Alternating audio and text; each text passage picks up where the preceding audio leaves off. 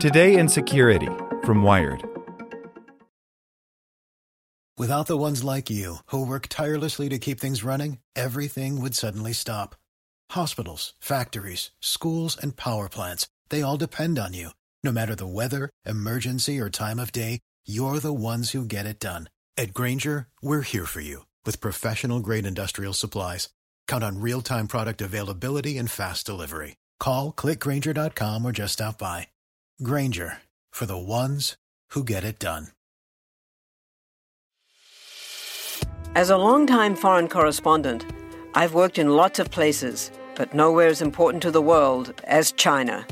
I'm Jane Perlez, former Beijing bureau chief for the New York Times. Join me on my new podcast, Face Off US versus China, where I'll take you behind the scenes in the tumultuous US China relationship. Find Face Off wherever you get your podcasts. Welcome to the spoken edition of Wired.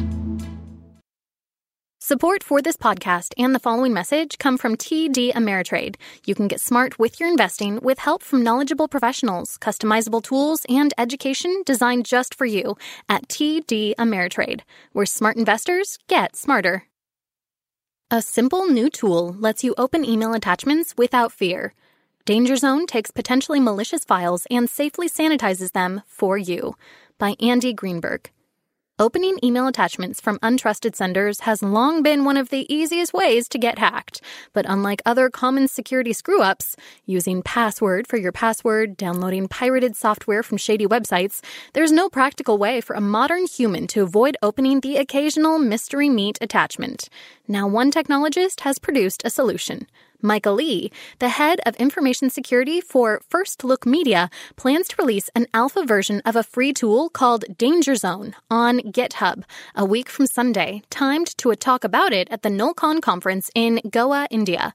Danger Zone is a simple quarantine program that allows anyone to sanitize untrusted documents, neutering any tracking beacons, malicious scripts, or other nastiness that those files might carry. Lee says he decided to build Danger Zone after years of helping journalists like those at The Intercept, the investigative news site owned by First Look. Like all reporters, The Intercept's newsroom sometimes needs to open attachments sent by unknown sources that might contain anything from a mega scoop to malware.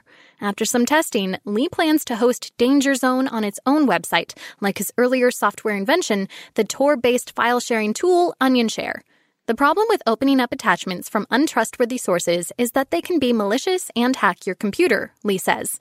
I wanted a way for people to make documents safe on their own without having to send them to someone on the security team to neuter them. I wanted to make this easier for everybody to do. Hackers frequently use malicious attachments to get a foothold inside a target network, from the Russians whose cyber attacks on Ukrainian power utilities began with tainted Microsoft Office docs, to the Iranian spies recently targeting governments across the Middle East with booby trapped emails. Even Tibetan Buddhist monks targeted by the Chinese government joke that they've learned to detach from attachments after years of attacks.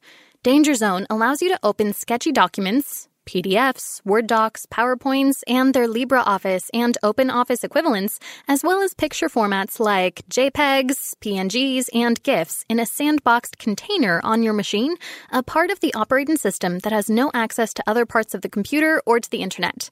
To create that offline, Quarantined Aquarium, Danger Zone, uses the popular free container software Docker, which it also installs automatically when you first run the program. After you open the suspect file in that sealed box, Danger Zone uses the open source software LibreOffice to convert anything that's not already a PDF to a PDF format. It then uses the open source software Poppler and ImageMagick to reduce that PDF further to red, green, and blue pixels. From those raw visual ingredients, it rebuilds the document in a second container, recreating a sanitized PDF with no hidden code, animations, or even web links. Thanks to the pixel rebuilding process, the software outputs a PDF regardless of the file format it takes in.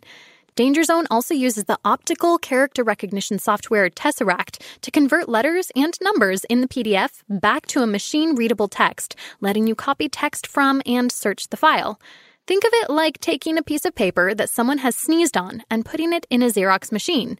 The copy that comes out is visually identical to the original, but carries none of the potential risk of infection. Also, like that Xerox copy, the documents that Danger Zone produces aren't exactly replicas. When Wired tested an early version of Danger Zone, it worked perfectly to create sanitized PDFs out of most PowerPoint, Word, and PDF files, though it took as much as a few minutes in some cases to convert them. But other document types came out more mangled. GIFs, as you might expect, turned into inanimate multi page PDFs filled with some strange pixelated images on some pages. Excel spreadsheets turned into collections of numbers floating on white pages rather than a neat grid, and some PowerPoint slides were rotated 90 degrees for some reason. One PowerPoint with an embedded video resulted in a failed frowny face message.